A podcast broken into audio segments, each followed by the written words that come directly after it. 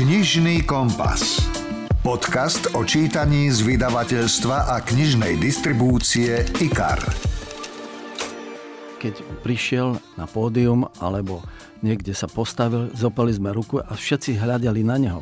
Akýkoľvek pohľad, ktorý ma vrátil, bolo požehnanie pre vás keď začal sa s vami rozprávať, tak to boli najsilnejšie momenty pre vás. Na to každý čakal. To znamená, že my sme pre neho robili čokoľvek povedal. Takto vnímali žiaci svojho gurua v sekte Šri Činmoj. Presne takto cítil aj Dušan Strauss, ktorý jej podľahol a nechal si vyše 20 rokov vymývať mozog. Guru nás vychovával vo vodzovkách byčom a medom. To znamená, med bol to, keď sa na nás usmieval, keď hovoril láske, ak nás má rád a tak ďalej. A byčom, keď sme nepočúvali, neposlušné deti bolo treba potrestať. Guru bol pre nich ako boh, najvyšší, jediný, vyvolený. Málo kto sa dokázal dostať z jeho sekty. Vo väčšine prípadov títo ľudia už zostávali, pretože báli sa, mali strach z toho normálneho života. Hmm to bolo aj v mojom prípade. Tiež som sa bál vrátiť do normálneho života, keď som zistil, že už tam nepatrím, že už ten život mi nevyhuje, lebo to nie som ja. Guru mal perfektne premyslené rôzne manipulatívne techniky. Zakazoval napríklad internet, tiež prítomnosť novinárov na ich stretnutiach a hoci hlásal absolútny celibát, potajomky zneužíval svoje žiačky. To bolo veľmi silná manipulácia, pretože znie to pred žia- odovzdaných žiakov ako niečo normálne. Chce, guru mi chce áno, pomôcť. Áno. A čokoľvek povie guru je sveté pre mňa, to počúvam. A keď povie, že sa mám s ním vyspať, tak nakoniec podľahne. Vstupom do sekty človek prichádza o veľa, takmer o všetko, hoci si myslí, že získava niečo iné, lepšie. Keď sa zažeriete do sekty, stanete sa fanatikom, ako bolo v mojom prípade, mm-hmm. tak tie väzby sú fakt pretrhané nielen na vonok, ale aj v hlave. A vy potrebujete si e, svoje hodnoty nejako dať dokopy. Aj preto som začal písať túto knihu. A ja budem o tejto knihe so slonom na pleciach hovoriť s Dušanom Štrausom, ktorý podľahol sekte, no dokázal sa z nej dostať. Aká bola tá jeho cesta, čo všetko stratil a aké mal guru triky, aby zabránil svojim žiakom vystúpiť zo sekty. Vypočujte si už o chvíľu v našom rozhovore, no a potom ponúknem aj ďalšie skvelé knižné novinky. Napríklad luxusnú publikáciu Metropolitnej katedrály, ktorú uviedol do života arcibiskup Stanislav Zvolenský. Táto kniha je skvelá aj v tom, že vlastne ju otvoríte, listujete v nej a tak sa akoby do nej vnoríte, že ako keby ste sa nachádzali v tej katedrále. Tiež sa vám prihovoria autori ako Michala Rís, islandský autor Egil Bjarnason či doktor Stuart Ferrimont. A nebudú chýbať ani šteklivé romance, obľúbený Nicholas Sparks či nová pôvodná slovenská rozprávka. Príjemné počúvanie želá Milan Buno. Rozhovor zo zákulisia kníh vstúpil do sekty, dokonca v nej nečakane urobil aj kariéru a napokon sa z nej dokázal dostať, hoci mu vyše 20 rokov vymývali mozog a manipulovali ním. Dušan Strauss o tom napísal autobiografický príbeh s názvom So slonom na pleciach. Vítaj Dušan. Dobrý deň. Určite sa ťa chcem pýtať samozrejme na to, ako si sa dostal do tej sekty, ako sa manipulovalo, aké tam boli tie techniky, život sekte a tak ďalej a tak ďalej. Ale najskôr mi povedz, e, my sme sa už trošku o tom rozprávali, o čo všetko ťa pripravil toto členstvo, to, že si bol žiakom sekty Sri, alebo Šri môj, e, o čo všetko si prišiel? Predovšetkým prišiel som o samého seba, o vlastnú integritu, o vlastné ja. V sekte a podobných manipulatívnych spoločnostiach to môže byť aj rodina, môže to byť aj korporátna spoločnosť, respektíve vedenie korporátnej spoločnosti, môže byť to byť celá spoločnosť, totalitný režim a tak ďalej. Je podstata tá, že vám naočkujú zvláštnym typickým spôsobom svoje názory, svoje myšlienky, svoje pravidlá a vy, keď ich príjmete, začne vás to meniť. Váš charakter, vaše zmýšľanie, ale aj správanie sa vy na základe dobrovoľného vstupu do sekty príjmete ich pravidlá. Ak chcete tam zostať, musíte prijať tie pravidlá. Yes. Musíte sa aj podľa nich riadiť. A takto pomaličky strácate svoje názory, svoju integritu samého seba. Mm-hmm. Tak to bol prvý moment, ktorý až po rokoch som si to plne uvedomil. Dej sa začína v 90. rokoch, v 92. 93. roku, kedy ľudia nemali peniaze na, na zvyš. Skôr boli radi, že sa uživia a na takéto veci nedávali, nera, alebo neradi dávali peniaze. Preto nám pomáhali západní žiaci, ktorí prišli šír, šíriť to učenie Sričin Maje tuto, mm-hmm. na, aj na Slovensko a dávali to z, z vlastných peniazí alebo z podnikov, tzv. Divine Enterprise, boských podnikov Sričin Moja. A potom to Love Offering alebo Selfless Service, to znamená nesebecká služba, bola daň za to, keď ste tam chceli zostať a keď chceli ste tam pôsobiť. Mm-hmm. Ty už si naznačil, že ten príbeh sa začína v tom 92. 3. roku, kedy si vlastne, alebo ten tvoj literárny hrdina Viktor Perger uh, vstúpil do tej sekty. Bol to učiteľ, mal niečo cez 30, čo si vlastne mal aj ty cez 30, umelec, ktorý a mne sa to veľmi páčilo, ako si zobrazil to, ako sa pomaličky vzdialoval rodine, svojej manželke a najmä synovi, čo mňa osobne nejako bolelo, lebo mal tuším 8 rokov, 9, ten syn Matej. Áno, áno, 8. Takže vlastne sa aj tomu nejako odsudzoval, vzdialoval. Poď nám skratke, o čo vlastne ide v tej sekte, alebo išlo e, Šri Chinmoy, Sri Chinmoy, vyslovuje sa to tak aj tak, e, čo bol taký ten základ. Bolo to tak, ako si predstavujeme, že neviem, láska, harmónia, pokoj, odbremenenie sa od toho celkového každodenného života materiálneho? Presne tak, ako hovoríš, boli tam proklamované tri piliery, láska, oddanosť, odovzdanosť. Hmm. To znamená, ak ste pocitili lásku k tomu gurovi, čakala vás ďalší stupeň, oddanosť, to znamená oddať svoj život jemu, svoju energiu, svoje zmýšľanie, cítenie, všetko jemu. A odovzdanosť, keď už ste úplne zmanipulovaní a robíte iba to, čo chce od vás sekta, čo chce od vás on. Takže dobre si tam doplnil ten moment, že človek keď chce byť oddaný, odovzdaný žiak, vzdialuje sa svojej rodine.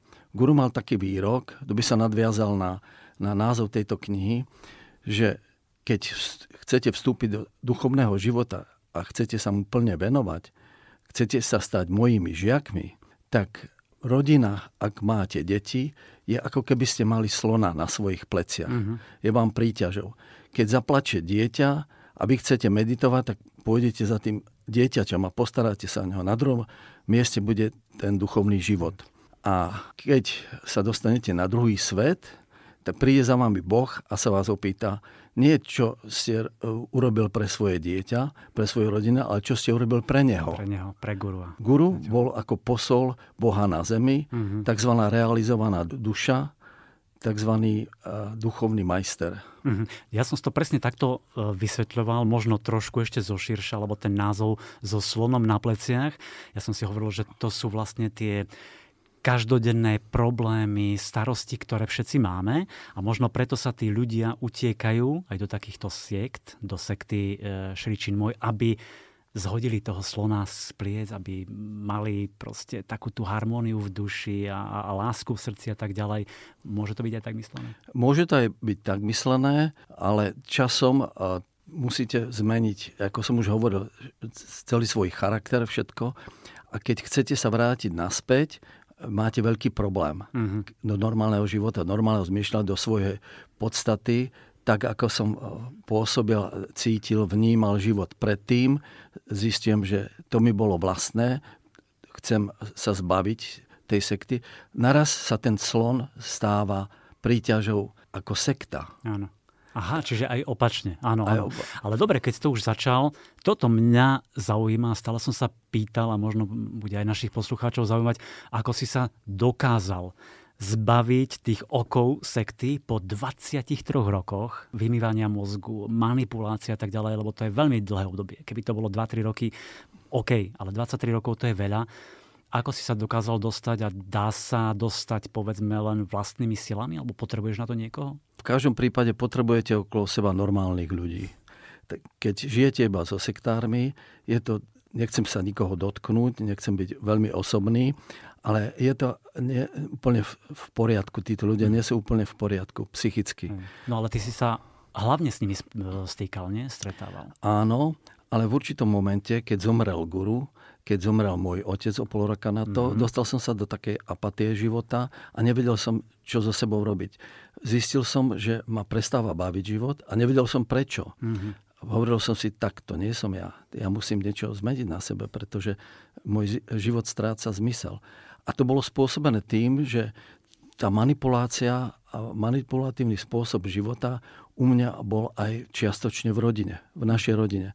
Mal som najväčšiu autoritu svojho otca, pozdejšie to boli učitelia, pozdejšie to boli vzory v umení. Stále sa ne- chcete niekomu priblížiť, niekomu ukázať, chcete, aby ten človek e, vám potvrdil, že konáte správne, mm-hmm. že robíte to, čo sa má robiť, pretože ty, vy si neveríte.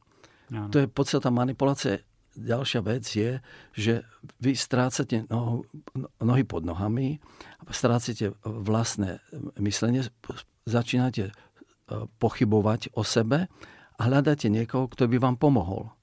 Môžu to byť nejaké krízové momenty, ktoré trvajú dlhšie v rodine, Áno. nerozumiete si s rodinou, s partnerom, alebo neviete si nájsť zamestnanie, neviete sa uplatniť, neviete Čiže čo vzťahové, spoločenské, finančné problémy, starosti a tak ďalej. Áno. Mhm. A teraz hľadáte nejaký pokoj v duši. Tak sa obrátite postupne na niečo duchovné. Mhm. Napríklad si poviete, skúsim meditáciu, ak to bolo v mojom prípade. Tak som si našiel kurz meditácie, plagáti, kde to bolo zdarma. Fajn, nemal som veľa peňazí, idem na to. Písal sa rok 1992. Vtedy nastal taký boom kedy po zmene režimu... A po pade komunizmu, tak asi tam bol nejaký taký hlad po takýchto presne, ezoterických veciach. Presne tak, mm-hmm, presne mm-hmm. tak. A vzniklo tu množstvo odnoží rôznych skupín duchovných, mm. siekt, e, netradičných náboženstiev. No a tak si poviete, je ťažká doba, e, skúsim sa nejako upokojiť, naučím sa meditovať. Ja som sa naučil meditovať podľa knihy najprv a potom mm. som išiel, ako som spomínal, na ten kurz. Tam na tom kurze naraz vám povedia všetko. Všetko, čo potrebujete počuť. Mm-hmm. Kto ste, odkiaľ idete, kam kráčate, ako máte meditovať, ako sa spojiť so svojou dušou. Kto ste? Vy ste duša. A duša vie, prečo prišla na mhm. tento mm-hmm svet. A to môže byť vlastne taká tá kotva, ktorú hľadá ten človek, potrebuje, aby sa niekde zakorenil, ukotvil, aby našiel tú istotu však. A oni vám povedia, tak, takouto technikou uh, budete komunikovať so svojou dušou, ale my sme tu iba amatéri, my nevieme to robiť tak, ako to vedia skutoční duchovní majstri. Mm-hmm. Ak chcete, my, vám, my, my vás zoznámime s takým duchovným majstrom. Je to ako keby bol tréner, si poviete v športe, dajme tomu, že chcete sa stať olympijským výťazom, mm-hmm. tak čo si zobriete? Na toho najlepšieho kauča, aby vás k tomu viedol, aby ste sa tam dostali. Podobne vám ponúknú, tak toto je veľmi vysoko postavený guru, ktorý je v neustálom spojení s Bohom a ten vás bude viesť. Mm-hmm. Čiže to bol ten Šri môj, Áno. ktorý bol najvyššie. Inak uh, mnohí si možno myslíme, že podľahnúť takémuto niečomu a dostať sa do sekty, že to môžu len jednoduchí, naivní ľudia a nevzdelaní, ale nie je to pravda. Ja som sa stretol so žiakmi svojho gura z celého, boli z celého sveta. Boli príslušníkmi rozličných náboženstiev, etnických skupín, rás, rôzne profesie od doktorov medicíny, právnikov, majiteľov obchodných spoločností, reštaurácií, bežných remeselníkov alebo predavačky. Napríklad žiakmi guru Sričin moja sa stali slávne osobnosti, ako hudobník Carlo Santana Áno, alebo atlet Carl Lewis. Keď sa pýtate, ako je to možné, tak to je to, čo som hovoril. Ľudia sa dostávajú do krízových momentov v živote a potrebujú si ich nejako vyriešiť. Áno. A hľadajú spôsoby. A jeden zo spôsobom je odovzdať tie problémy niekomu a ten vám začne hovoriť, čo máte robiť so svojím životom. Mm-hmm. Hovoríme hlavne povedzme o tých negatívnych e, veciach, ktoré sú spojené s vstupom do takejto sekty, ale môže sekta človeku aj nejako pozitívne pomôcť? Áno, môže. Ale, ale to počujem tam ale. ale uh, musíte niečo tomu obetovať. Aha. A napríklad, stretol som sa tam s bývalými narkomanmi, ktorí fakt brali tvrdé drogy mm-hmm. a predtým, ako sa stali žiakmi, alkoholikmi, a nesmiete okrem drog ani piť alkohol, ani fajčiť a musíte začať žiť zdravý životný štýl. Akože. Je to oslobodzujúce na jednej strane, ale keď chcete tam vydržať, tak musíte počúvať, čo vám hovoria, mm-hmm. musíte prijať tie pravidlá. Čiže v podstate sa vzdať vlastnej osobnej slobody. Presne tak. Mm. O to tam ide. Aby človek odovzdal svoju identitu a stal sa jedným z nich. A je možné, e, teda je to dobré v tom, že sa viem povedzme zbaviť toho alkoholu, drog, vie ma to na niečo motivovať. Áno. A keď to teda dosiahnem, vtedy si poviem, že odchádzam, aby som neprepadol tej sekte. Je to možné? Alebo už som natoľko v tom ponorený, že nie a pokračujem? Vo väčšine prípadov títo ľudia už zostávali, pretože báli sa, mali strach z toho normálneho života. Hmm. To bolo aj v mojom prípade. Tiež som sa bál vrátiť do normálneho života, keď som zistil, že už tam nepatrím, že už ten život mi nevyhuje, lebo to nie som ja. Ale musel som si dobre rozmyslieť, z čoho budem žiť, s kým budem žiť, ale všetky väzby za tie roky sa pretrhali. Pretrhali, áno, áno. Čiže o to si všetko prišiel. Čiže vlastne áno, človek môže na začiatku niečo získať, ale musí to za to zaplatiť tou nejakou poslušnosťou, odovzdanosťou. Áno. A presne keď ty hovoríš o týchto ďalších problémoch, tak tie v podstate stále čakajú. Či si tam 5 Áno. rokov, 10, 20, tak nemáš dôchodok, nemáš tie odpracované roky v podstate, tak. nemáš tie vzťahy, ktoré sa popretrhali, čiže ten prípadný návrat môže byť naozaj až zničujúci. Je to prípad pre psychologa, by som povedal.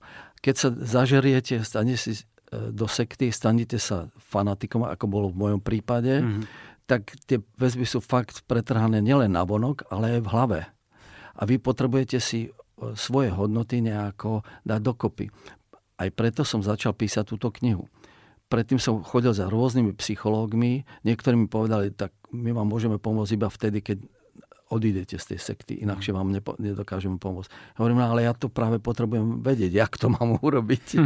Alebo a len mi hovoril také všeobecné veci, tak ja som sa nad sebou zamyslel a začal som si písať denník, začal som komunikovať so svojou rodinou viacej a tým, že som začal písať aj príhody, ktoré sa mi stali v sekte, začal som o tom uvažovať. Mm-hmm.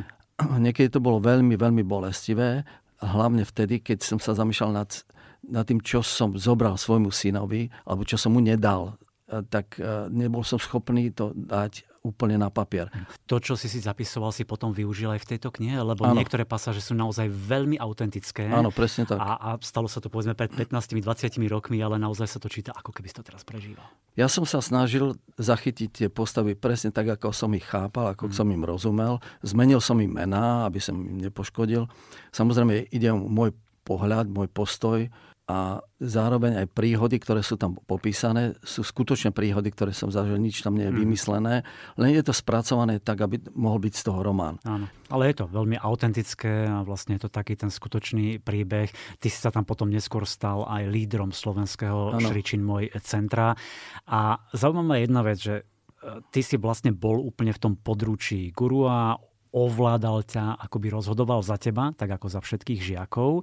A potom, keď si sa dostal z tej sekty, nenastal ten problém, že si sa zrazu nevedel akoby rozhodovať? Lebo si stále možno čakal na nejaký podnet od jeho, od toho vyššieho? Áno, stále som počul jeho hlas a niekedy aj hlas svojho otca, lebo on bol tiež silnou autoritou. Ano. A e, zistoval som postupne, že vlastne sú to len nejaké zdrapy minulosti, s ktorými by som nemal komunikovať a mal by som komunikovať s, s ľuďmi okolo mňa. Mm-hmm. A vedel som, že k tomu potrebujem mať partnerku. Pretože najviac, čo mi chýbalo ku konci toho obdobia, ak som bol v sekte, bol nejaký intimný e, vzťah. Áno, len doplňme, že vlastne tam ste museli mať absolútny celibát, čiže vzdať Presne sa sexu. Tak. Dokonca, ako som čítal v tej knihe, aj nejakých dotykov alebo bližšieho kontaktu s druhým pohľavím. Nielen bližšieho, ale aj pohľad do očí bol zakázaný, pretože vyvolával akože tie emócie. Žiadosti, túžbu, áno, áno. Mhm. Takže keď som sa rozhodol, v tej knihe to popísané, že nájdem si partnerku, musel som to robiť na tajňačku. A musíte tým pádom, keď chcete zostať aj v sekte, aj žiť normálne, sedieť na dvoch stoličkách. A to je veľmi nápor na psychiku. Mm-hmm. Takže musel som sa skrývať, hľadať spôsoby, aby som aj jedno, aj druhé. keď som si hľadal partnerku, tak som si našiel jediný spôsob a to je cez zoznamku. Mm-hmm. Lebo to bolo tajné, nikto nemusel to vedieť a, a tak. A párkrát to nevyšlo. a párkrát to nevyšlo, a pretože niektoré boli zhrozené, keď zistili, že som v sekte. Sekte, presne. Alebo niektoré videli, že to je nejaký magor. To, to s týmto veľa... Ne... A, aj si vtedy možno bol, ako treba to povedať, ale možno Samozrejme. už si sa chcel zachrániť, ale už si hľadal nejakú cestu možno aj von z toho. Potom som si našiel partnerku nie cez zoznamku, ale normálnym spôsobom na kurze tvorivého písania. To bolo zaujímavý moment, pretože tam to vznikol prirodzenou cestou ten, ten vzťah. Áno. Spočiatku som nehovoril, že som v sekte. Niekoľko mesiacov sme spolu normálne komunikovali. Karolina je teraz mojou manželkou a žijeme spolu v Prahe. Veľmi šťastný život si dokážem proste bol to taký vysnívaný. Áno, áno. Čiže ona príbeh. bola vlastne tvojou takou záchranou a že sa dokázal z toho dostať. Len na margo toho e, kurzu literárneho e, tvorivého písania ja dodám, že keď som čítal tú knihu, som zistil, že je naozaj veľmi dobre remeselne napísaná. Hoci je to asi tvoja prvá kniha, predpokladám. Áno, áno. A, ale potom som si uvedomil, že ten kurz robila Marketa Dočekalová, čo my sa poznáme už dlhé roky. Ona je výborná lektorka tvorivého písania, je to spisovateľka, e, vyzná sa, takže predpokladám, že ona ti dala množstvo ano. dobrých rád typov. Ale ešte sa vrátim k tomu, k tomu sexu, k tomu celibátu, pretože v tej jednej časti to bola hrozivá pasáž, ktorú som čítal o tom, ako Šričin môj tajne zneužíval tie žiačky, pričom hlásal teda absolútny celibát, žiadny sex a tak ďalej, ale on ich vlastne E, zneužíval, znásilňoval a nazýval to hodiny očisty od nekalých myšlienok.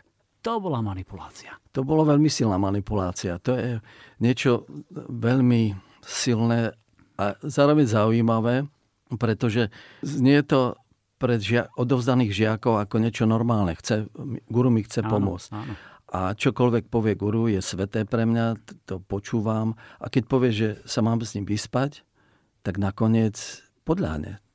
Čo je Veď zvláštne. on ma očistí, nie? Áno. A ako ja budem potom čistá a bude všetko v poriadku. Áno. To bolo až, až strašné, keď som to čítal, ale vlastne to boli potom príbehy žien, alebo mm, tá jedna žena, ktorá to opisovala, tak myslím, že to bolo spätne dozadu, ona sa už toho asi dostala z tej sekty. Áno, áno. Čiže mohla o tom písať, ale je to, je to hrozné, ako manipuloval s tými ľuďmi. A veľmi sa mi páčilo vlastne aj tie časti, ako si popisoval, keď Šričin môj vyzýval zvyšovať ten počet žiakov hľadajúcich, že tam boli rôzne techniky, že, že ste mali priviesť každý nejakého ďalšieho človeka, žiaka, čiže on to naozaj chcel čo najviac rozšíriť. Áno.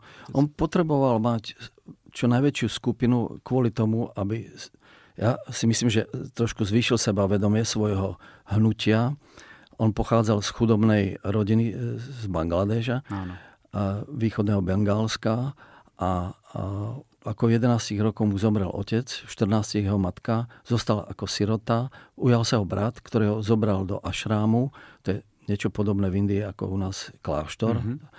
a Šrič uh, Aurobinda a tam bol vyše 20 rokov. A tam sa vlastne naučil, ako 14-ročný tam vstúpil, sa naučil všetky tie praktiky, ako sa to robí. Pozoroval, že rôzni gurovia chodia do Ameriky a tam prichádzajú k peniazom, tam získavajú moc nad svojimi žiakmi. A mm. tak sa mu to zapáčilo a rozhodol sa, že Boh mu to povie a aby išiel a šíril to učenie ďalej v Amerike. Mm. Tak sa dostal do Ameriky a stal sa úspešný. Založil si svoju skupinu meditačnú a neskôršie to nazval Sričin môj centrum. Dal tam jasné pravidlá a jedno z nich bol ten celibát. Ja chcem len povedať, že ja som nebol pri tom, keď tie devčatá sa s ním stretávali. Ja nemôžem povedať alebo, alebo dokázať, že to tak Jasne. bolo. Ale stretol som sa s tými dievčatmi, keď som odišiel z centra, ktoré uh, s ním spali hmm. a potvrdili mi tieto veci a e, na ich zmýšľaní a správaní je jasné, že majú posttraumatické stavy. Tie dievčatá, treba z jedna z nich, prišla do, do centra ako maloleté dievča, malo 5 rokov so svojimi rodičmi, pretože oni sa stali žiakmi, tak zobrali aj tie svoje deti. Mm. A keď už bola dospelá, tak guru ju požiadal o ten intimný styk. Ona to vydržala a odišla, keď zomrel guru, z cesty, teda z toho srdčí moje centra a podala o tom svedectvo. Keď ja som sa s ňou rozprával, ona mi hovorí, vieš čo, ja ako nedokážem so žiadnym chlapom byť. Pretože ja stále myslím, že on myslí iba na ten sex. Mm-hmm. A stále sa mi vynára to, čo tam bolo. Hovorí, tak, ty máš taký zážitok, ako keby si spala so svojím otcom. Ona hovorí, nie s otcom, s dedečkem veľmi silné e, Určite. zničenie no. psychiky mladých ľudí, mladých ano, dievčat. A to je tam veľmi silná pasáž, ktorá sa mi aj naozaj ťažko, ťažko čítala. Keď ty si spomenul teraz tie e, peniaze, napríklad financie, tak mi tam naskočila jedna časť, kde ty si bol v New Yorku za Šričin mojom, ano. tak e, bolo vidieť, že vlastne vy ako žiaci máte žiť e, v harmonii, láske, čo najmenej majetku a tak ďalej, ano. ale on tam žil v luxuse. Ano. Luxusný apartmán, dokonca tam mal e, pre seba vlastnú toaletu, na ktorú nemohol ísť, nik- ísť nikto iný a ty si tam išiel a ochrankári ťa stiahli preč a tak ďalej. Vtedy tebe ako žiakovi nenapadlo, že, tam, že to je niečo čudné, že ty máš žiť úplne iným životom ako on a on si možno sa váľa v peniazoch? Vôbec som takto nerozmýšľal. Považoval som to ako za prirodzené, pretože som veril, že všetko, čo on robí, je v poriadku že všetko je vnúknuté od najvyššieho. Aha. Čokoľvek on urobil. A že možno aj on to zaslúži, alebo že on je ten váš vodca, guru, e, boh a tak ďalej. Ano. A že on môže si toto užívať? Áno, áno.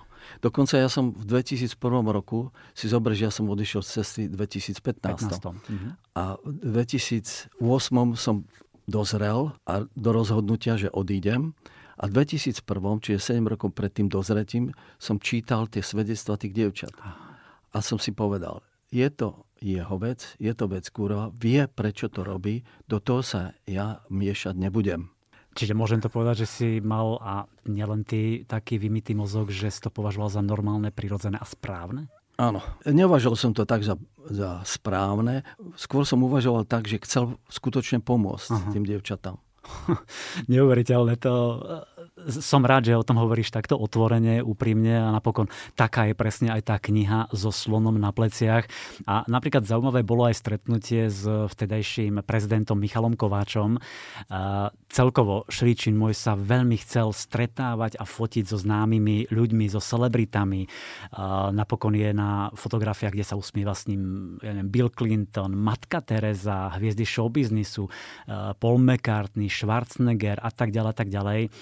A potom samozrejme médiá to prezentovali, že to stretnutie alebo fotka ešte nič neznamená, že by podporovali Šričin moje, ale išlo len o stretnutie. Prečo tak veľmi chcel sa s týmito známymi, slávnymi a mocnými ľuďmi stretávať? Bolo to z toho, čo si už spomenul, že pochádzal z nejakých chudobných pomerov a možno si tak, tak nejako to chcel si dokázať, dokázať že, že vie ísť a, a stretnúť sa s tými najmocnejšími? Alebo to ano. bolo už tá manipulácia aj smerom k vám žiakom, že aha, s kým váš guru sa stretáva? Nebolo to zamerané na, tak na žiakov, ako na neho. Mm-hmm. Všetci sme pozerali iba na neho. Keď prišiel na pódium alebo niekde sa postavil, zopali sme ruku a všetci hľadali na neho. Akýkoľvek pohľad, ktorý ma vrátil, bolo požehnanie pre vás. Keď začal sa s vami rozprávať, tak to boli najsilnejšie momenty pre vás. Na to každý čakal. To znamená, že my sme pre neho robili čokoľvek povedal. A tie ocenenia boli na to, aby získal to najvyššie ocenenie. On chcel Nobelovú cenu. A tuto len do toho vstúpim, vlastne požiadal teba ano. osobne, aby si e, vlastne otca, ktorý o tvoj otec bol, uh, tvoj otec je František Strauss, ano. ale v tej knihe teraz už nespomínam si, ako sa volal Ivan? Či? Ivan. Ivan. Tak on je profesor literatúry, veľmi vážený človek z toho literárneho sveta a vlastne on ho mal navrhnúť na Nobelovú cenu a myslím, že ho navrhol aj v tej knihe, aj v skutočnom živote? Áno. Niekoľkokrát? Áno. Môj otec e, videl, že do určitej miery mi tá sekta pomohla on to vnímal tak. Lebo spočiatku to veľmi odmietal a, Áno, a bol proti tomu. Mhm. Presne mm. tak. On hovorí, že jak ty si spomínal niekoľkokrát, že nám vymývajú mozgy, že e, proste som sa zbláznil, na čisto zbláznil a že určite dospejem k tomu, že sa rýchlo odtiaľ odídem, pretože som vysokoškolský učiteľ a tak ďalej. Ale postupne videl, že mi to dalo aj niečo iné, mm. že mi to pomohlo a keď som ho požiadal o tú Nobelovú cenu, aby navrhol Stričin na Nobelovú cenu za literatúru, lebo on bol literát, tak e, nakoniec súhlasil. ale robil to kvôli tomu, to viem 100%, aby mne pomohol. Aby mne pomohol v tej sekte mať proste dobré miesto Áno. A tak ďalej. Silnejšiu pozíciu, lebo povedzme si, že myslím, že v 99. alebo kedy ťa aj vylúčili alebo vyhodili z ano. toho e, centra ano. a potom sa znova vrátil. To boli, a guru nás vychovával vo vodzovkách bičom a medom. To znamená, med bolo to, keď sa na nás usmieval, keď hovoril láske, ak nás má rád a tak ďalej. A byčom, keď sme nepočúvali, neposlušné deti bolo treba potrestať. A keď som mal rozhovor s jednou svojou kolegyňou, s ktorou som potom mal intimný príbeh tam, bo je vykreslený v knihe, uh-huh. tak e, ona vycítila z toho môjho rozprávania, že neverím Gurovi, alebo že pochybujem o tom, že nám pomáha, že pomáha žiakom tak e, povedal to ďalšie žiačke, tá povedal to ďalšie žiačke v New Yorku a táto povedala Gurovi, ak máte tú hru na telefón. Tá toto. A kým to príde k nemu, je to možno úplne iné. Úplne, mm. že, že, že proste som sklamal a neverím už Guruovi. Mm. A Guru urobil len jednu vec, ma poslal preč. Áno. Bez toho, že by si vypočul môj komentár alebo čokoľvek. No a to, to boli jedné z najťažších dní v mojom živote. Mm mňa to strašne ranilo. Všetko som dal Gurovi, všetko. Čo, čo, čo len bolo treba. Čo som si myslel, že je treba.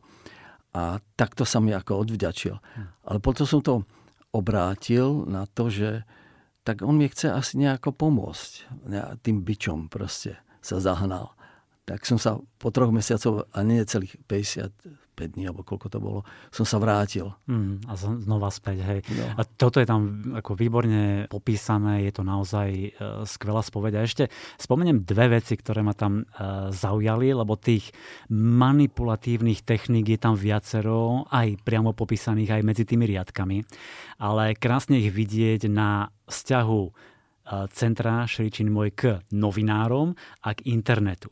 A vlastne na tie stretnutia vás, členov žiakov, nemohli chodiť novinári, tam v jednej časti, teraz si to tu nájdem, kde sa pýta e, nováčik Košického centra, že prečo nemôžu púšťať novinárov e, na tie e, stretnutia do tej sály, tak mu odpovedali, novinári nedokážu pochopiť a oceniť poslanie gurua. Bolo to aj preto, že vlastne novinári písali často naozaj objektívne o tom, že manipuluje tých ľudí, že to je sekta, že to je zlo? Áno, aj to. A vyťahovali súkromné veci, ktoré nebolo, nebolo žiaduce zo stran žiaka, aby sa tam vyťahli. Ja sa pamätám, keď Sričin bol prvýkrát v Bratislave v 94. roku, mal aj koncert žiaci zo západu, keďže my sme boli takí ešte mladí, rok, dva na ceste, tak ako e, oni sa vybrali do nejakých novín, zistili, že majú tu počku rakúske noviny, nový čas, tak ako šup do redakcie a rozhovorili sa o Gurovi, aké to je mierotvorca, aké osobnosti sa s ním stretli a, a tak ďalej a tak ďalej. Oni si to všetko vypočuli a dali tam jednu príhodu, ktorá bola náhodou spomenutá, že tak to poviem najprv túto príhodu. Keď guru priletel na letisko do Švechatu, do Viedne, tak požičali si zo Švechatu to najlepšie auto, aké tam bolo. Mercedes, najnovší, taký tmavobodrý, krásny. Ano. Teraz prišli e, do PKO, kde bol ten koncert, odstavili Mercedes, vrátili sa počasek a Mercedesa nikde. Mercedes ukradli. Zlodeji. A titulok v novom čase bol pred zlodejmi vás neochráni ani meditácia. A to bolo všetko. Takže to len chcem ilustrovať ten bulvár, že on potrebuje čítanosť. Jasné. T- tie bla bla bla veci okolo nejakých mierotvorcov nikoho nezaujímajú. Áno. Ale to, že ani meditácia vás neochráni, Čiže aj preto tam vlastne nechcel púšťať tých novinárov, lebo ano. aj písali veci, ktoré neboli pravda, čo sa stáva dodnes samozrejme, ale často aj proti Gurovi. A s tým vlastne súvisí aj to, že odmietal alebo bol proti internetu, ktorý nazýval mm, miestom, kde sa to hemží nepriateľskými silami, vedia sa prejavovať otvorene alebo skryto. A dokonca na adresu vyhľadávačov Google a vtedy Yahoo, ktorý bol veľmi populárny, dnes už ho možno mnohí mladí ani nepoznajú, tak tiež povedal, povedal, že sú to nepriateľské síly a že tam ľudia nemajú, teda tí žiaci, vyhľadávať nič o Šričin Mojovi, ale majú si priamo naťukať šričinmojpages.org a tak ďalej. Presne. Čiže aj internet bol nepriateľ. Presne tak. Okrem týchto bulvárnych vecí, najviac, čo sa bál, by mu poškodilo, a to je vážna vec, dnes v Amerike ešte vážnejšia, objavili sa na internete spovede tých žiačok, hmm.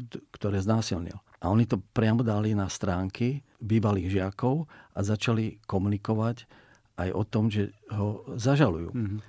Na jeho šťastie sa to nepodarilo, alebo respektíve neviem, kde to uviazlo. Možno, že nemali toľko síl tí devčatá, alebo no. sa báli. Vlastne aj ty si sa dostal k tým spovediam tých žiačok, čo ich znásilňoval tiež cez internet. Áno. Že si si teda otvoril, dovolil si si otvoriť internet a do vyhľadávača zadať niečo, niečo takéto. Vlastne táto kniha so slonom na pleciach, keď to tak vezmeme, v 15. 2015 si odišiel, alebo si sa dostal z tej sekty, ano. písal si ju niekoľko rokov, bola to pre teba aj taká terapia? Jednoznačne. Tí psychológovia, ku ktorých som chodil, vedel som, že potrebujem zvonku pomoc. Uh-huh. Že neviem si sám rady so sebou. Tak mi veľmi nepomáhali, tak som sa rozhodol o tom písať a vyspovedať sa a urobiť si takú ako vlastnú psychoterapiu. Uh-huh. A môžem povedať, trvalo to 8 rokov, že mi to hodne pomohlo usporiadať si myšlienky, zbaviť sa toho plevelu, ktorý tam nasádzala tá sekta a zistil som vlastne, kto som, na základe komunikácie s, e, s ľuďmi okolo mňa. Ale nie sektármi, ale tými normálnymi ľuďmi. Pretože so sektármi otvorene o týchto veciach nemôžete hovoriť. Máte veľký problém. A tam som ho tiež popísal. Jeden môj pokus o to dopadol skoro tak, že ma vyhodili. Čo mm. som ešte zatiaľ nechcel byť. A nechcel som odísť aj kvôli tomu, že som bol finančne dobre zaistený. Ako konateľ firmy, ktorú som zakladal na Slovensku, tak e, mal som kde bývať, mal som čo jesť a tak ďalej. Hľadal som si zamestnanie a nikde ma v mojom veku už nechcel, už som mal 50 rokov, ma nechceli zobrať. Aj. A keď, keď odídeš z tej sekty, keď sa z toho dostal, tak si sa vlastne stal nepriateľom číslo jeden pre všetkých tých žiakov? Ano. Prestali so mnou úplne komunikovať.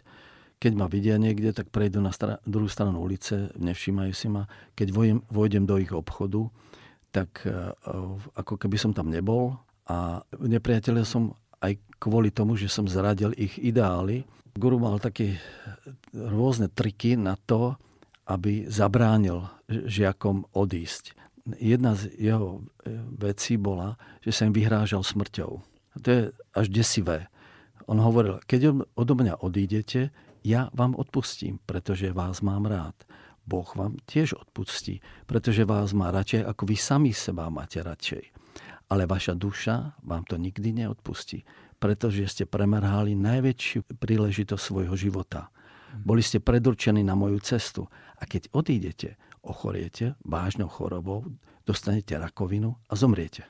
To sú neuveriteľné manipulatívne techniky, ktoré mal to výborne premyslené, výborne v úvodzovkách a treba si prečítať e, knihu so slonom na pleciach. Je to naozaj veľmi autentický príbeh muža, ktorý strávil v sekte 23 rokov a ukazuje, aký vplyv na náš život môže mať e, manipulácia.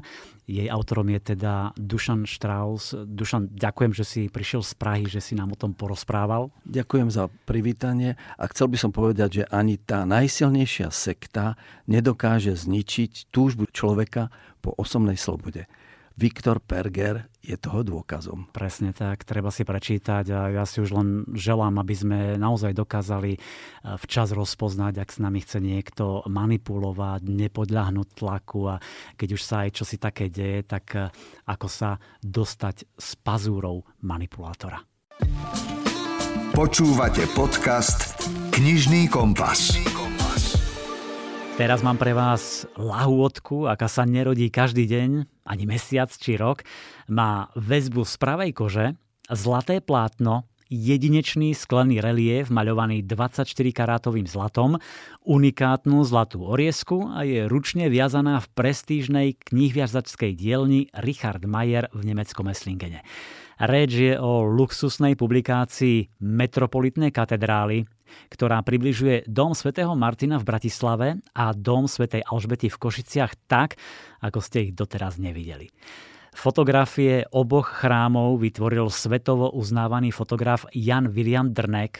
Použitím špeciálnych osvetľovacích telies a najkvalitnejšej optiky vyhotovil unikátne snímky, pri ktorých máte dojem, že sú trojrozmerné a vidíte aj tie najmenšie detaily sôch, dokonca zrniečka prachu. Tady je ke každé katedrále asi 70-80 obrázků prakticky každý obrázek my skládáme z mnoha obrázků. Čili průměrně ten jeden obraz se skládá tak z 50 fotek. A teď fotíte věci vlastně jako, které jsou navíc. Fotíte si, nevím, vidíte klembu, tenhle pohled se vám líbí, tenhle pohled, vyberete si třeba sedm pohledů, děláte sedm pohledů, pak se sestavuje kniha a chcete, aby to jako dramaturgicky nějak běželo, něco jako je filmová střih, jo?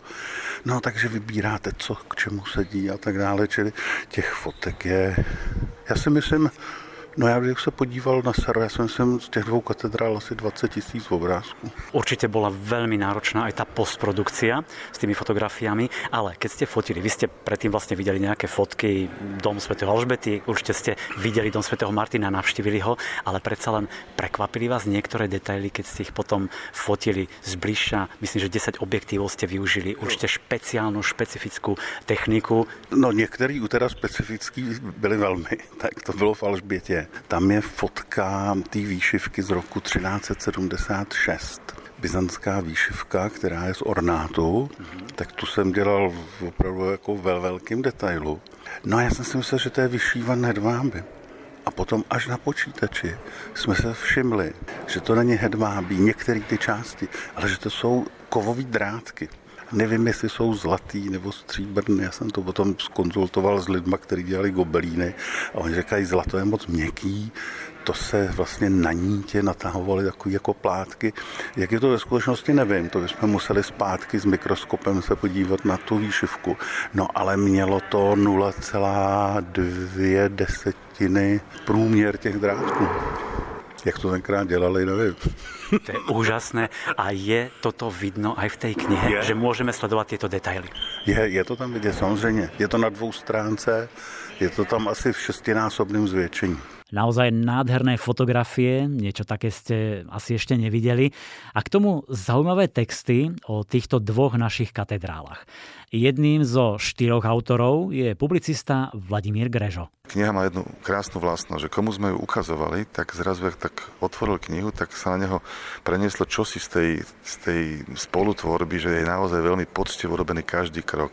Od textu, fotografii, formy a ona dáva akúsi energiu, ktorá je taká pocitovo krásna. Ale druhá vec je, že tie obrovské množstva textov, ktoré sme mali, sme potom sa snažili nejako spraviť z toho esenciu, že ten pohľad je nový, je tam vždy kus kúsok príbehu mm, z minulých storočí, ktorý naozaj prináša taký ten ozajstný autentický pohľad, ako sa niečo dialo.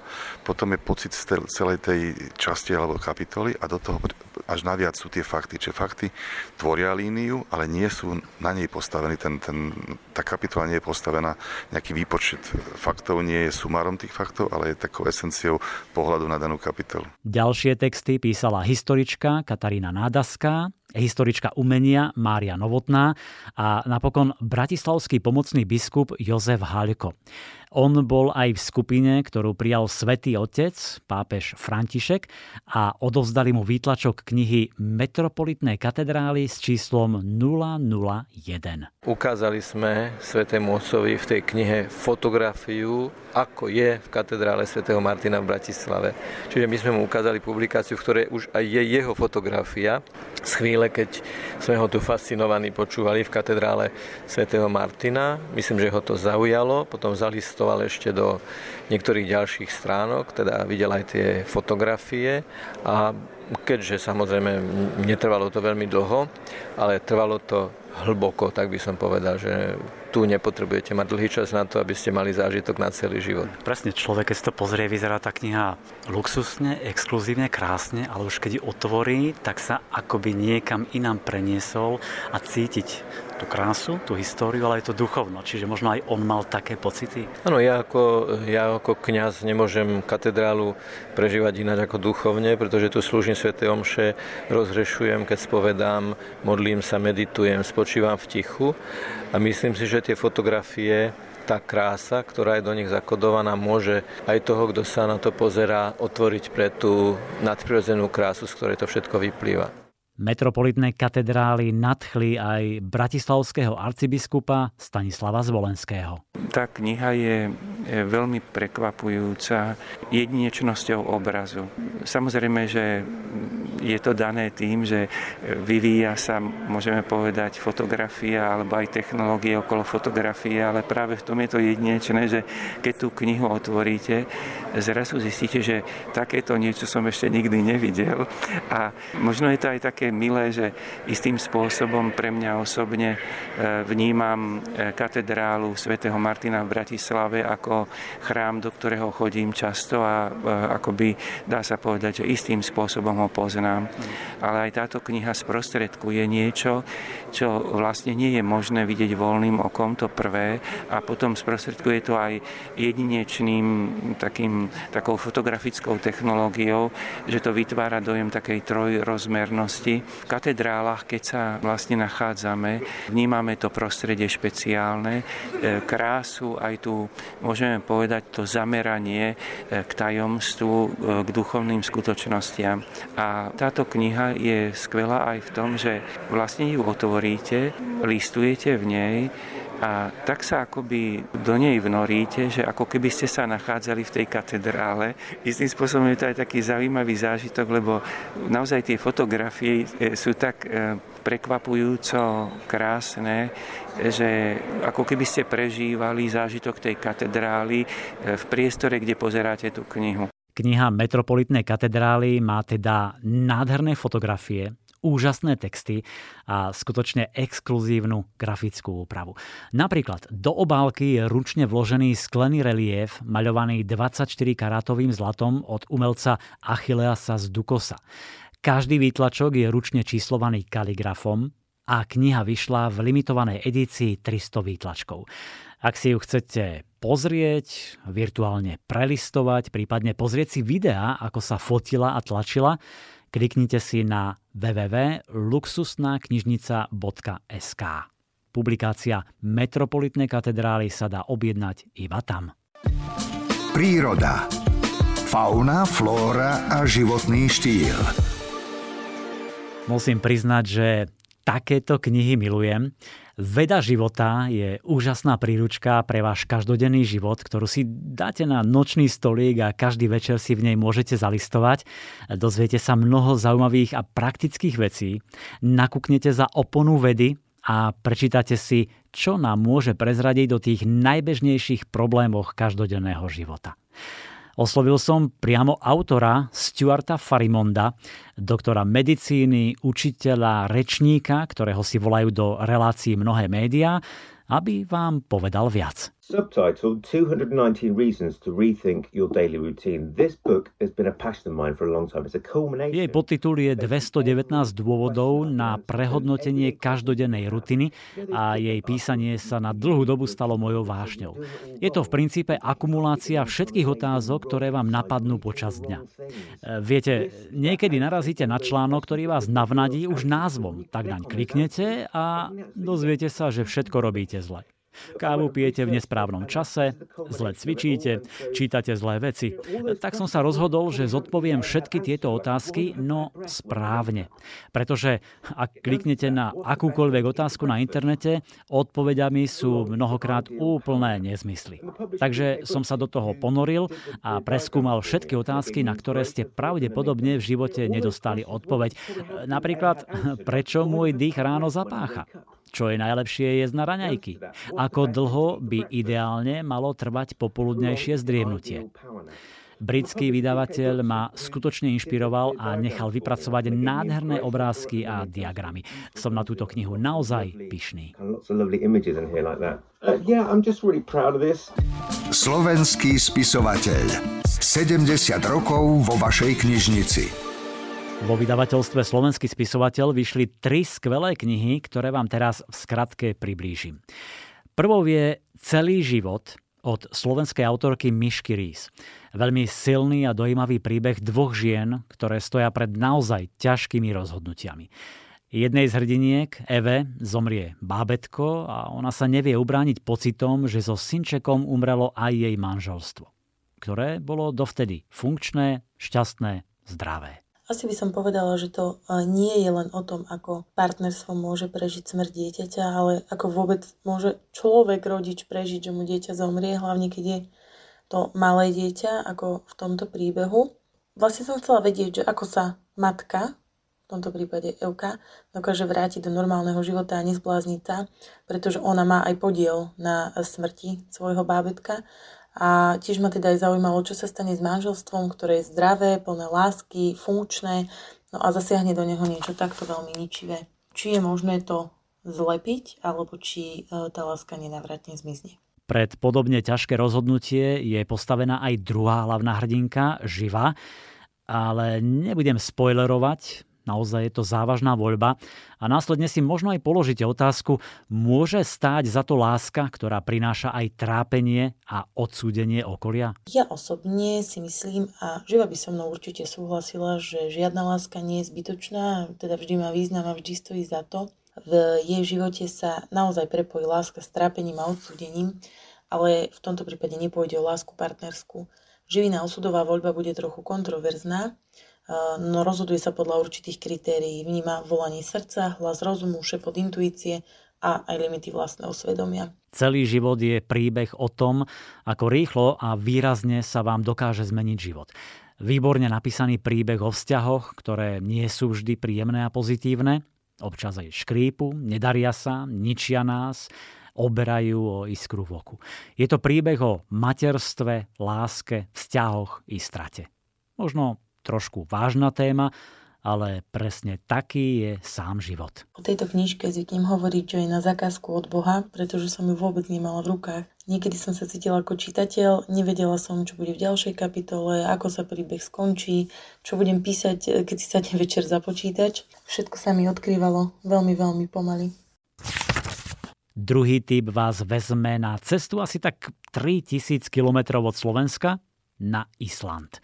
Vyšla totiž veľmi zaujímavá a originálna knižka ako Island zmenil svet. Hello from sunny Iceland. My name is Igor Bjarnason and I'm the author of How Iceland Changed the World. Pozdravujem vás zo slnečného Islandu. Volám sa Igor Bjarnason a som autorom knihy Ako Island zmenil svet. Veľké dejiny malého ostrova, ktorá práve vychádza aj na Slovensku. Ide o môj skromný pokus o dejiny Islandu, ktoré sú vyrozprávané cez prízmu významných historických mílnikov. Od začiatku, keď Island obsadili vikingovia, rozprchli sa odtiaľ do celého sveta a rozšírili mapu sveta, až do 20. storočia, keď sa Island stal hlavným severoatlantickým uzlom a spojencom v druhej svetovej vojne, ale aj neskôr počas studenej vojny, keď na Island dorazili sovieti, aby sa stretli s Američanmi a nad partičkou šachu si zahrali zástupnú vojnu o územie. Najdôležitejšiu úlohu však zohrávajú ľudia a osobnosti z dejín. Pevne verím, že sa vám kniha bude páčiť. Uh.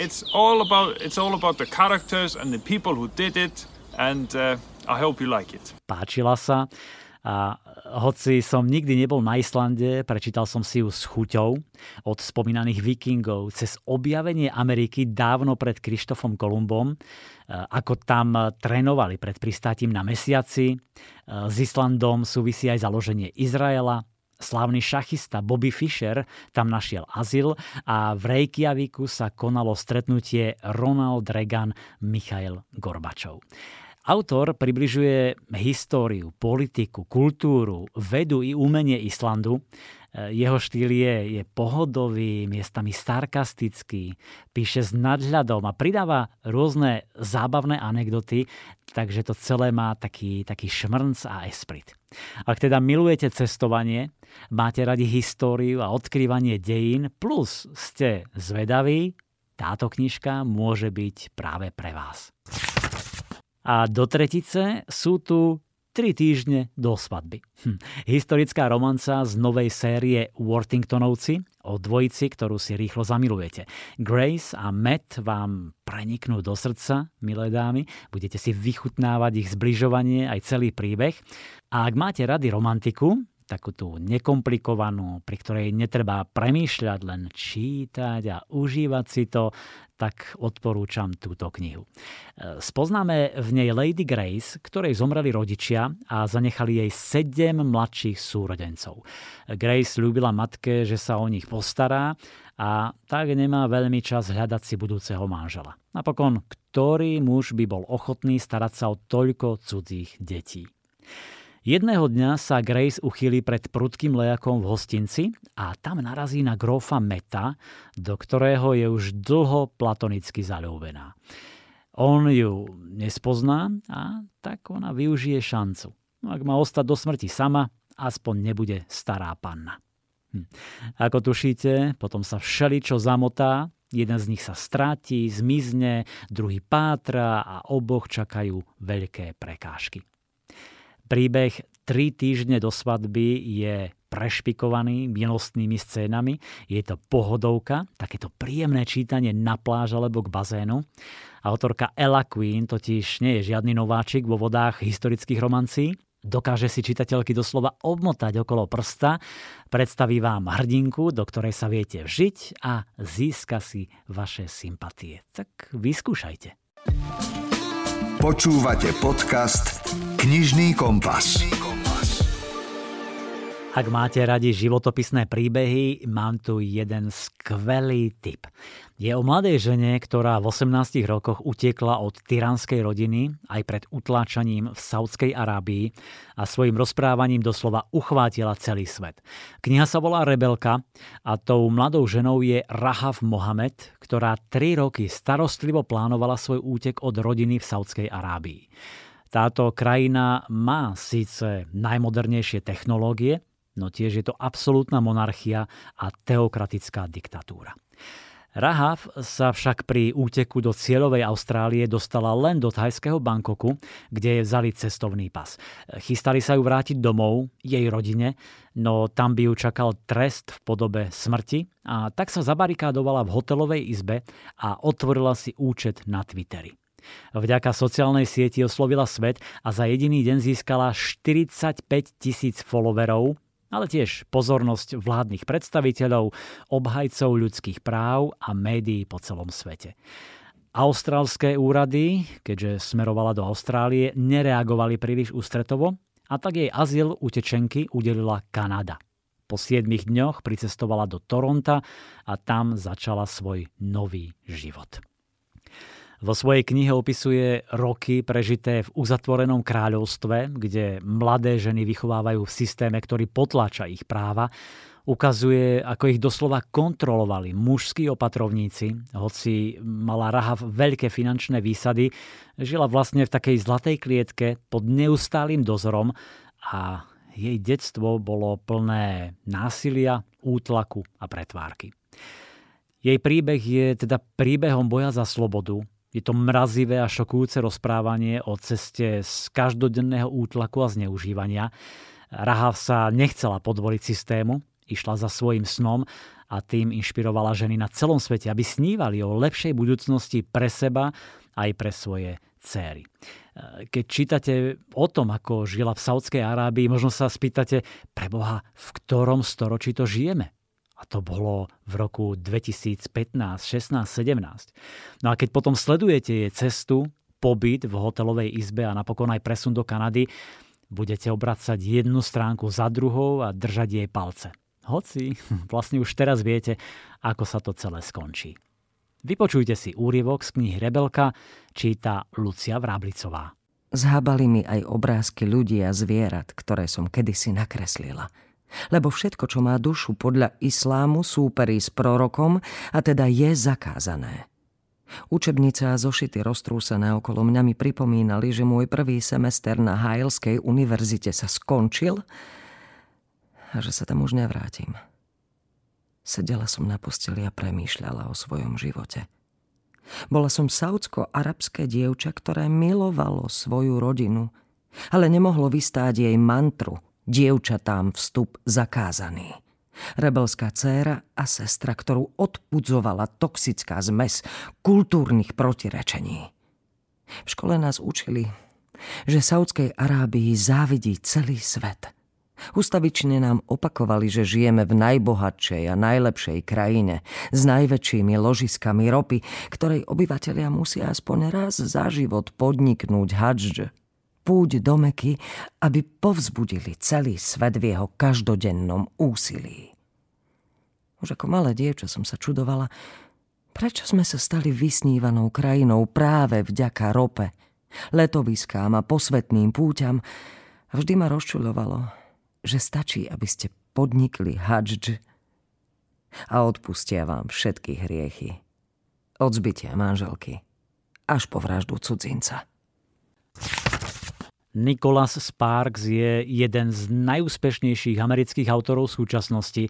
Predal vyše 100 miliónov kníh, pričom viaceré sfilmovali a možno žiadny iný mužský autor nedokáže písať také romantické a dojímavé príbehy ako on. A priznám sa, patrí medzi mojich obľúbených spisovateľov a prečítal som hádam všetko, vrátane novinky Prianie. Najskôr sa ocitneme v roku 1996 a spoznáme 16-ročnú Maggie, ktorá stretla, tak povediac, nevhodného chlapca s nepripustnými dôsledkami. Aby sa rodičia vyhli klebetám, poslali ju k tete na vzdialený ostrov. Nemala tam priateľov ani rodinu, tetu sotva poznala, až kým sa nezoznámi s jedným z mála tínedžerov, ktorí žijú na ostrove. Volá sa Bryce, dobre vyzerá, je prirodzený, milý a úprimný. Ukáže jej svoje milované mestečko, ako ho doteraz nevnímala a naučí ju fotografovať. Presúvame sa do roku 2019, keď je Maggie už uznávanou cestovateľskou fotografkou, ktorá svoj čas delí medzi úspešnú galériu v New Yorku a fotografovanie vzdialených miest po celom svete.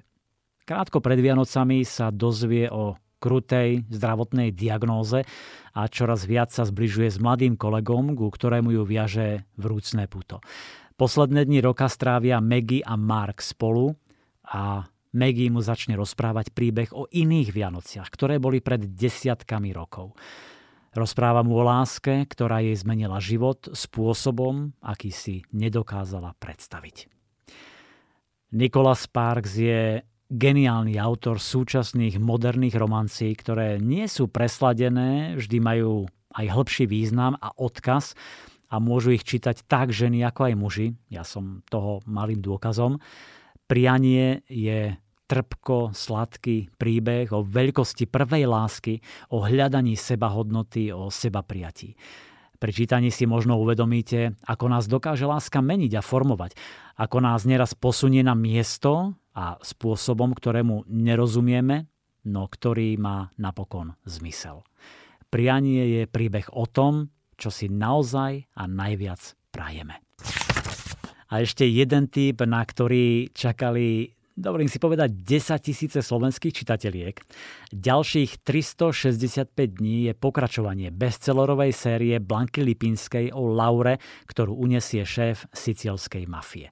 Po knihách 365 dní a ten deň, je tu teda tretí diel. Ak ste si mysleli, že Blanka už nemá v zálohe žiadne prekvapenia, poriadne sa pripútajte, pretože táto tretia časť je ako jazda na horskej dráhe. Tehotnú Lauru totiž postrelili, špičkoví lekári bojujú o jej život. Jej manžel, bos sicilskej mafie, musí urobiť najťažšie rozhodnutie v živote, koho má zachrániť, svoju milovanú alebo dieťa.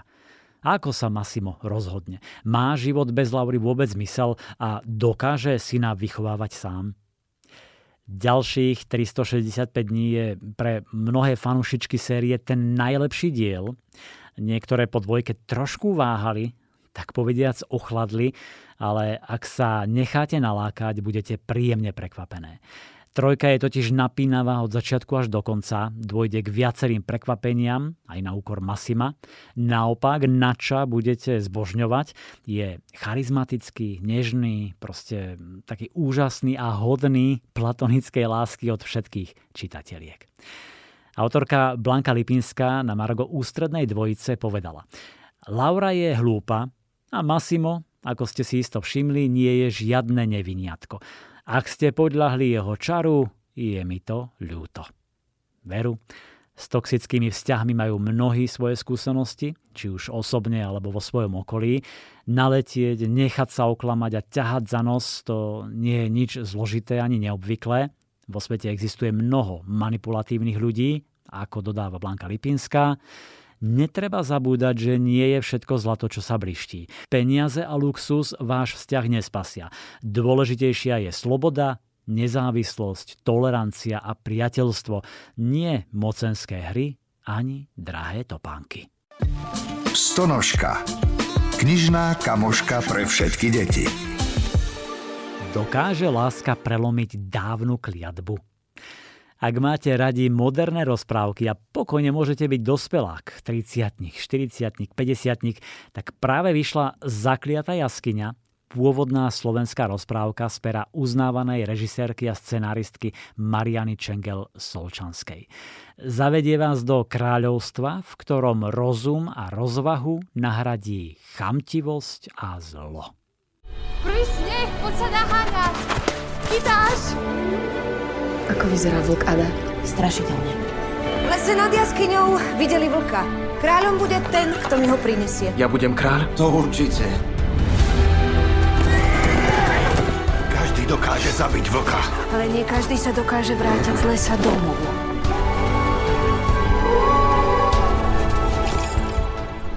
V tom ďalekom kráľovstve žil soliar Buchwald, ktorý mal dve céry, Adu a Lenu. Aj keď nemali veľa peňazí, nič im v živote nechýbalo. Raz dievčatá objavili v jaskyni, kde ich otec ťažko pracoval, okrem kryštálov soli, aj vzácne kamene.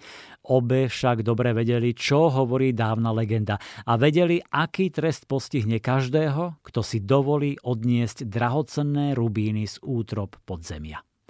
Lene však neschádzal drahokam zmysle a zatúžila ho mať. Áno, raz v noci sa vydá na cestu, ktorá navždy zmení jej život. Legenda o jaskyni hovorí, keď sa zjaví vlk, kráľovstvo bude zakliaté. Teraz som naozaj kráľovná. Na kolená!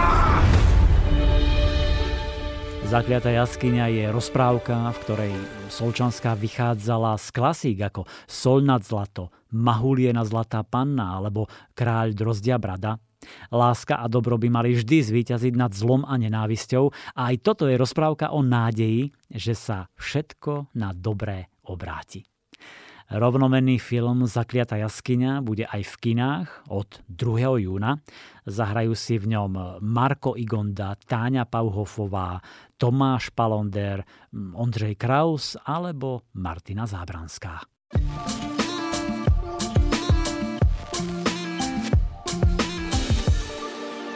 Priatelia, to bolo 10 čerstvých knižných typov. Verím, že vás niektoré zaujali a pri najbližšej návšteve knihkupectva si už budete vedieť lepšie vybrať.